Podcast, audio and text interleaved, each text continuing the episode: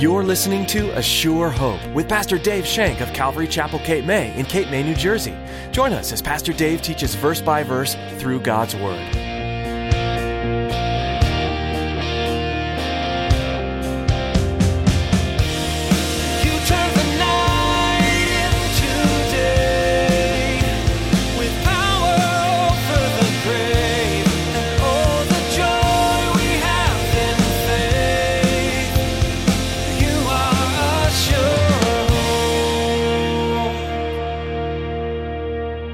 Can sit there and go, okay, I can accept that.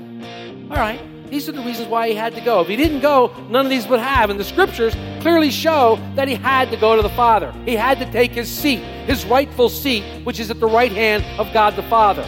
A seat, by the way, he still occupies today. He is still on the throne, seated at the right hand of God the Father. He's just waiting for the Father's nudge to say, go get him. He's just waiting that time. It would be nice if we could still walk and talk with Jesus, but as Pastor Dave will share today, it was important for our Savior to return to his heavenly home.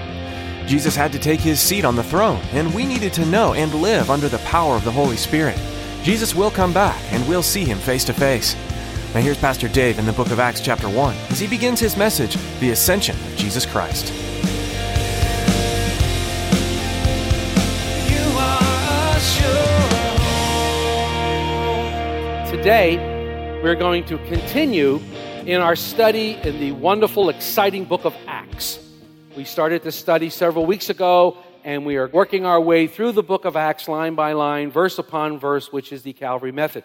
So if you'll turn in your Bibles to the book of Acts, remember, take a right at the Gospel of John, take a left at Romans, and Acts is sandwiched in the middle. So the book of Acts, chapter 1, we're going to be looking at verses 9 through 11 today. Verses 9 through 11 in the book of Acts. Please read silently as I read aloud. Now, when he had spoken these things, while they watched, he was taken up, and a cloud received him out of their sight. And while they looked steadfastly towards heaven as he went up, behold, two men stood by them in white apparel, who also said, Men of Galilee, why do you stand gazing up into heaven? This same Jesus who was taken up from you into heaven will so come in like manner as you saw him go into heaven. Have you ever said goodbye to someone that you love, not knowing if or when you would see them again? Have you ever spent some time with those people that you really, really enjoy and love, only to have them leave and you really didn't know if they were going to come back or if you would ever see them at another time in your life? Beatrice and I just spent a couple days with our sons and our granddaughter up in Coatesville, Pennsylvania. Now, that doesn't seem like a long way away. However, it's long enough to where we don't get to see them on a regular basis. And we said goodbye to them yesterday. You know, it's always tough to say goodbye. It's always difficult to say goodbye to someone that you love and that you want to see. And you don't know when you're going to see them again because, I mean, their schedules are busy, our schedules are busy. We have a daughter that lives in Colorado, and we hardly ever get to see her. In fact, we saw her about a year ago, August, I guess, was when we saw her. Not going to see her probably again until this coming summer. And every time we say goodbye to them, just like the last few days when we were with our kids, I don't care how long it's been when you're with them, but when you say goodbye, there's a heartache. You feel a sense of loss. Saying goodbye is always difficult, and it's troubling to say the least. You might even shed a tear or two. I know I always do when I'm saying goodbye to the grandkids, you know. The toughest question I am always asked by one of my grandkids is, Pop, Pop, why do you have to go? Pop, Pop, are you coming back? When are you coming back? You know, and it's like, I don't know. You know, it's like, soon. Yeah, we'll see you soon. Yeah, we will. As we read today's verses, I can only imagine what the disciples were thinking when they were standing there and they were talking to Jesus. And at the end of this conversation that they're having with Jesus, all of a sudden, Jesus starts to rise up in front of them. And they're standing there and they're looking as he rises up in front of them and he gets taken up in this cloud right there in front of them as they're talking. And they're watching. I can only imagine what was going through their heads. I'm sure some of them, if not all, had tears in their eyes. I'm sure some of them were saying, Where are you going? You just got here. It's only been 40 days since they killed you and you got raised from the dead. Where are you going? Lord, don't leave us. Where are you going? And they didn't understand. They were asking themselves, Would he come back? He came back before. You think he'll come back this time? What's going on? The question of why do you have to leave was probably on everybody's lips. Lord, why do you have to go? Even though Jesus had spent many, many times with his disciples, three years, telling them about this very event, telling them that he had to die, he had to suffer, and he was going to go away, but he would come back. He told them. And I'm sure there was confusion in their minds about what they observed. And they probably looked at each other like, You saw that, right? You saw that, right? And probably Peter said, No, I didn't see it. No, no, you saw it. Come on. You know, they didn't know what they saw. They didn't know when they would see Jesus again. And maybe some of them thought they didn't understand why he had to go. So today, in our scripture in Acts 1, verses 9 through 11, we're going to explore yet another trait of the early church. Another trait that made this church so exciting, so invigorating, so full of life, so full of hope.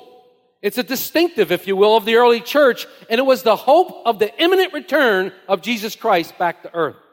The hope of his imminent return, his coming again. It's my hope today that we're going to answer several questions that might be on your mind.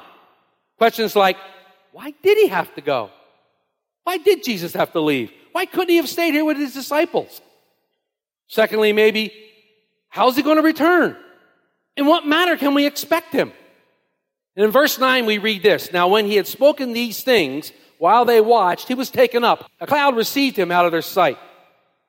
When he had spoken these things means everything that we read from verses 4 through 8 in the last couple of weeks. That was the conversation that Jesus was having with his disciples. He was telling them that you're going to be filled with the Holy Spirit. The Holy Spirit is going to come upon you. You're going to have power. And remember, they asked him, Are you going to restore your kingdom at this time? And he said, It's not for you to know the hour, the time, the seasons when the Son of Man will come. But you're going to be filled with power when the Holy Spirit comes upon you, and you're going to be my witnesses in Jerusalem, Judea, Samaria, and the outermost portions of the world. These were the last words that Jesus spoke to them. And at the end of this conversation, he leaves. He's taken up into heaven right before their eyes. As we said that this passage of scripture, we can sense the intense feeling that the disciples might have had watching their beloved the Lord departing from the earth, departing from this world. They would never see his physical body again. Just imagine what they must have thought as they watched him leave. Just imagine in your own hearts. I mean, after all, guys, this was the first century. Men did not go up in the air in anything, let alone fly. And they're standing there looking at him like, that's why I'm sure they're talking around like, you saw that, didn't you? Uh huh. Their mouths were open. They had this source of astonishment. And you know what? I'm sure that they were afraid. I'm sure they were panicked because there he was floating in the midair. Now they've seen a lot of crazy things from Jesus. They've seen him do all kinds of things, you know. They're praying and he walks through doors and walks through walls. And all of a sudden now he's floating before them. I'm sure they're asking, what is going on? You might be asking the same thing. Why did he leave? Why was he taken into heaven? Why is he seated at right hand of God the Father? Why couldn't he have accomplished the same things today if he stayed? Why couldn't that have happened? So why did he leave? Why did Jesus leave?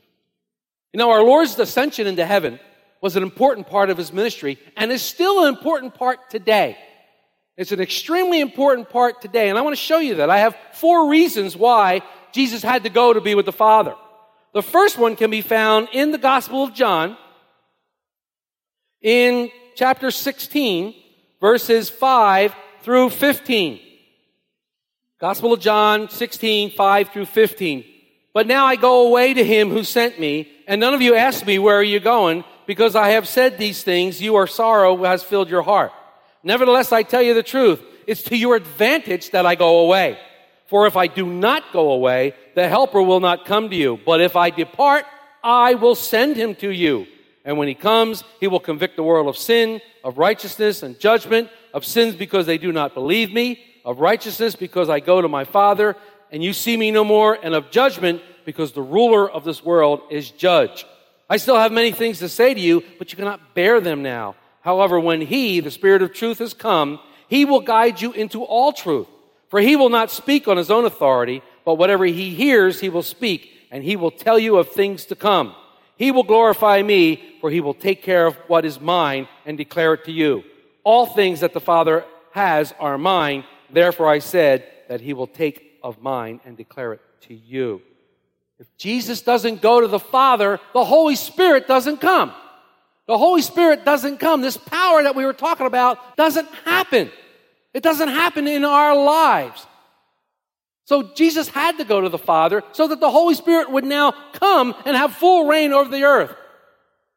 The third part of the Godhead now inactive all over the earth. The third part, the Trinity. The Holy Spirit is now on earth doing his part. What's it doing? It's convicting the world of sin, convicting the world of righteousness, convicting the world of judgment, and doing those things. We talked at length about the Holy Spirit being with us. We talked about the Holy Spirit being in us. We talked about the Holy Spirit being upon us, giving us power to do any work that he might ask us to do. If Jesus didn't go to the Father, this wouldn't have happened. This wouldn't have come. Likewise, number two, Jesus is in heaven. He's our Savior, and He's also our interceding priest. He's our high priest who is giving us grace that we need for life and service. And I can look at Hebrews 14 for that one. Oh, excuse me, Hebrews 4. There is no Hebrews 14. Sometimes I tear myself up. I'm sorry. In Hebrews, Hebrews 4, verses 14, I can see you back there go, where is that Hebrews 14? Come on, what's going on here? Anyhow, in Hebrews 4, verses 14 through 16. Seeing that we have a great high priest who has passed through the heavens, Jesus, the Son of God, let us hold fast our confession. For we do not have a high priest who cannot sympathize with our weaknesses, but was in all points tempted as we are, yet without sin. Let us therefore come boldly to the throne of grace that we may obtain mercy and find grace to help in time of need. Jesus, our high priest, is interceding for us with the Father. We talked about him being our intercessor with the Father, the mediator with the Father. He's interceding for us as a high priest intercedes. When they came into the temple, the high priest would take the animal and slaughter it and go into the Holy of Holies. And there he would intercede on behalf of the people. Jesus is now interceding on our behalf with the Father. So that's two. Three, Jesus is also our advocate. And he is our advocate before the Father, an advocate like a lawyer like the mediator we just said, who forgives us when we confess our sins. And that beautiful scripture is in 1 John. In 1 John 9, we read, if we confess our sins, he is faithful and just to forgive our sins, to cleanse us from all unrighteousness. If we say that we have not sinned, we make him a liar and his word is not in us. My little children, these things I write to you so that you may not sin. And if anyone sins, we have an advocate with the Father, Jesus Christ the righteous. And he himself is the propitiation for our sins, and not only ours also, the whole world. So Christ has to be up there as the advocate to the Father. When we sin, we come before the throne and we confess our sins. He's faithful and just to forgive our sins. So that's the third reason. And finally, in the last chapter of the book of Mark, the Gospel of Mark, Mark 16, verse 19, we see Christ, the head of the church, working with his people on earth to accomplish his purposes that he has set out to do. In Mark 16, verse 19, so then, after the Lord had spoken to them, he was received up to new heaven and sat down at the right hand of God, and they went out and preached everywhere. The Lord working with them and confirming the word through the accomplishing and accompanying signs. So these are the reasons why he had to go. And we can sit there and go, okay, I can accept that. All right. These are the reasons why he had to go. If he didn't go, none of these would have. And the scriptures clearly show that he had to go to the Father. He had to take his seat, his rightful seat, which is at the right hand of God the Father. A seat, by the way, he still occupies today. He is still on the throne, seated at the right hand of God the Father. He's just waiting for the Father's nudge to say, go get him. He's just waiting that time. Yet while the disciples stood watching, in fact, I'm sure they were doing more than watching. They were staring. They were gawking. Their mouths were probably open. They were probably in this daze as they watched Jesus ascend into heaven. And they couldn't believe what they were seeing, trying to comprehend in their mind what was happening. And while all this was happening, another bizarre event happens. Two men show up out of nowhere, wearing white. And they come in there, and they probably stood there for several minutes watching these guys, looking. I can just see them going, these guys? Talking to each other. Look at these clowns. They're sitting there looking at heaven. He's not even up there anymore. They're still staring. I'm sure minutes had passed. Jesus had gone into the cloud, and they're like, They don't want to take their eyes off of heaven because they think he might come back. They don't know what he's doing up there. And these guys are looking around going, So one of them says, We got to say something. Okay, you say. Okay. Men of Galilee, why do you stand gazing up into heaven? Why do you stand gazing up into heaven? This must have been quite a day in the lives of the disciples. And believe me, they've had many days in which to remember when they walked with Jesus. But this was special. First of all, they received the word from Jesus that they were going to get a promise from the Father, that they were going to be baptized with the Holy Spirit not many days from now. Next thing you know, they're watching and Jesus goes up in the air. They're watching as he's taken up into heaven. Then these two men, no doubt they were angels. No doubt they were angels. They're dressed in white and they appear out of nowhere and they talk to them. Can you imagine what happened when they got home that night? I could just see Peter coming in after that, and going in the door. All of a sudden, here comes Mrs. Peter coming to the door. She's got her apron on. Hello, honey. How are you? How was your day? You wouldn't believe it if I told you. What a day they had. What a day. So, what did the angels intend to say to these guys? Why did the angels come down? What did the angels intend to say to them? Was it a rebuke? There are many who think that this was a rebuke. Many people say that this was a rebuke by the angel. What are you standing there looking up into heaven? It's almost like a lack of faith. He told you to be back. Why are you gawking into heaven? I don't think this was a rebuke. I really don't think this was a rebuke. I think these were words that were spoken by the angels were words of comfort. I think they were words of encouragement. They were words of hope. They were just what the disciples needed to hear at that time. And isn't that just like our Lord?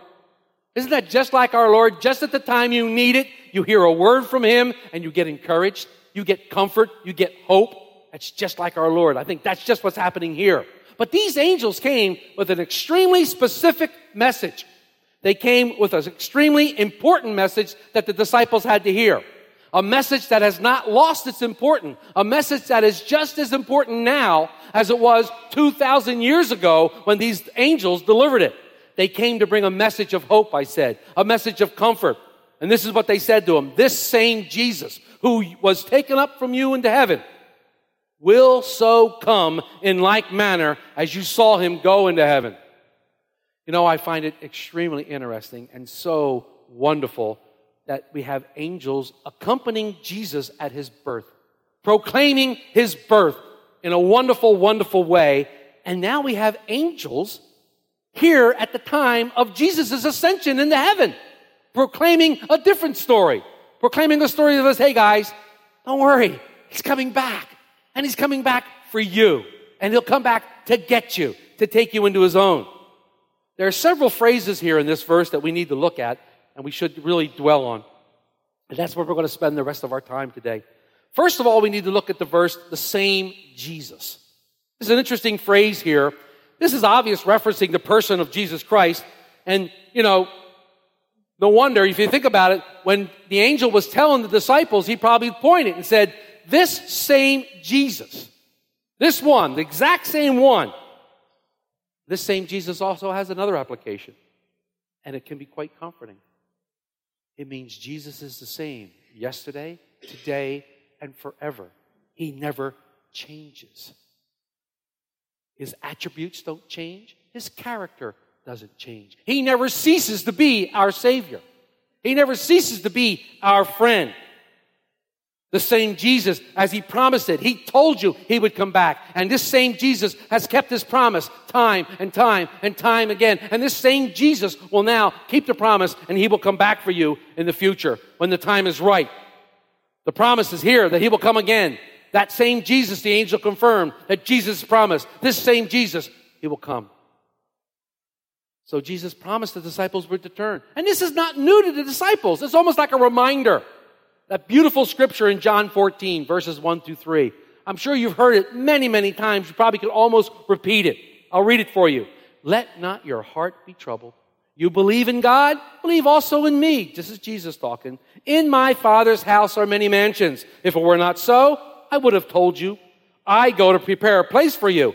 And if I go to prepare a place for you, I will come again to receive you to myself, that there I am, you may be also. And where I go, you know, and the way you know. And we know that down in verse 6 of chapter 14, Jesus makes this hugely bold and prophetic statement. Jesus said, I am the way, the truth, and the life. No man comes to the Father except by me.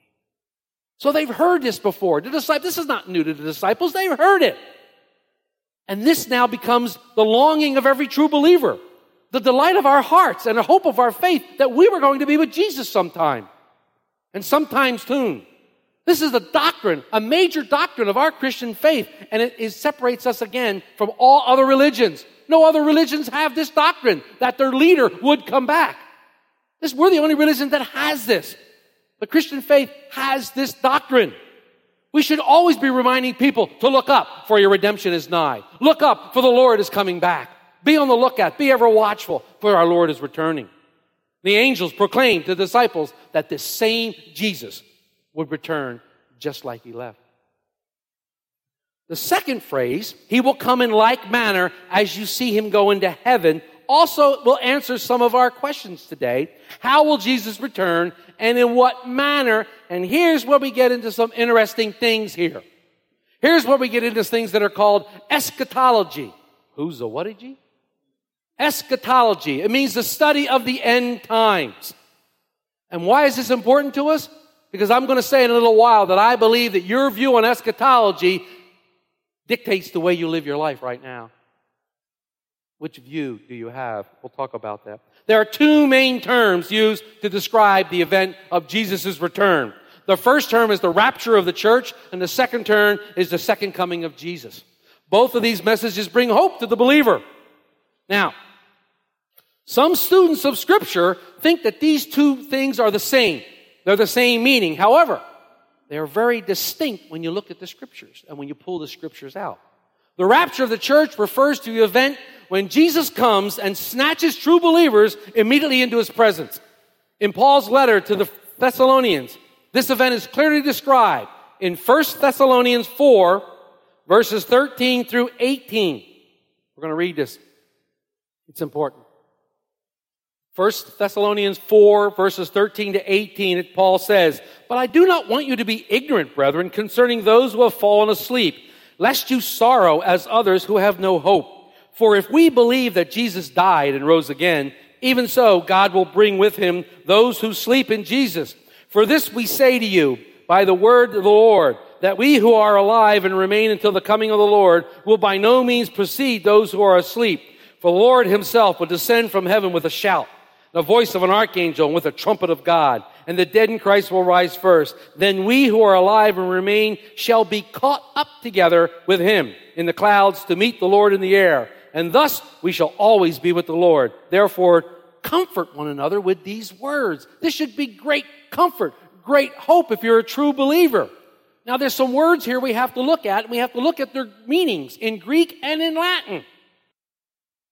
In verse 17, Paul uses the words caught up. It means violently snatched away in the Greek. The word is harpazo in the Greek. Harpazo, violently snatched away. But when you translate it also as rapere or raptus in the Latin version, it's where we get our word rapture.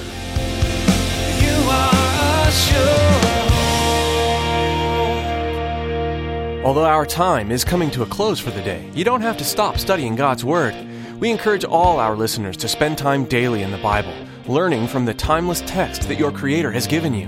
If you'd like to listen to more of Pastor Dave's teachings from this series in Acts or explore messages from other books of the Bible, you can do so by visiting ASureHopeRadio.com. You can also subscribe to our podcast on iTunes to have updated messages sent right to your computer or phone. If you'd like a CD copy of today's message, we'd be happy to send you one. Just give us a call at 609 884 5821. That's 609 884 5821. We're so blessed to be able to share God's Word with you with each new edition of A Sure Hope, but we want to encourage you to find a local church to attend regularly as well. Being a part of the body of Christ gives you a place to learn and grow with other imperfect people while providing an outlet for your unique, God given gifts. If you're in the Cape May area, we'd love to have you come by Calvary Chapel, Cape May. We meet each Sunday at 10 a.m. for worship and Bible study, and childcare is available. We're excited to have you join us. For more information and to get directions, visit ASureHopeRadio.com. That brings us to the end of our program for today. Thanks for tuning in to Pastor Dave's study in the book of Acts today, and we hope you'll join us again right here on A Sure Hope.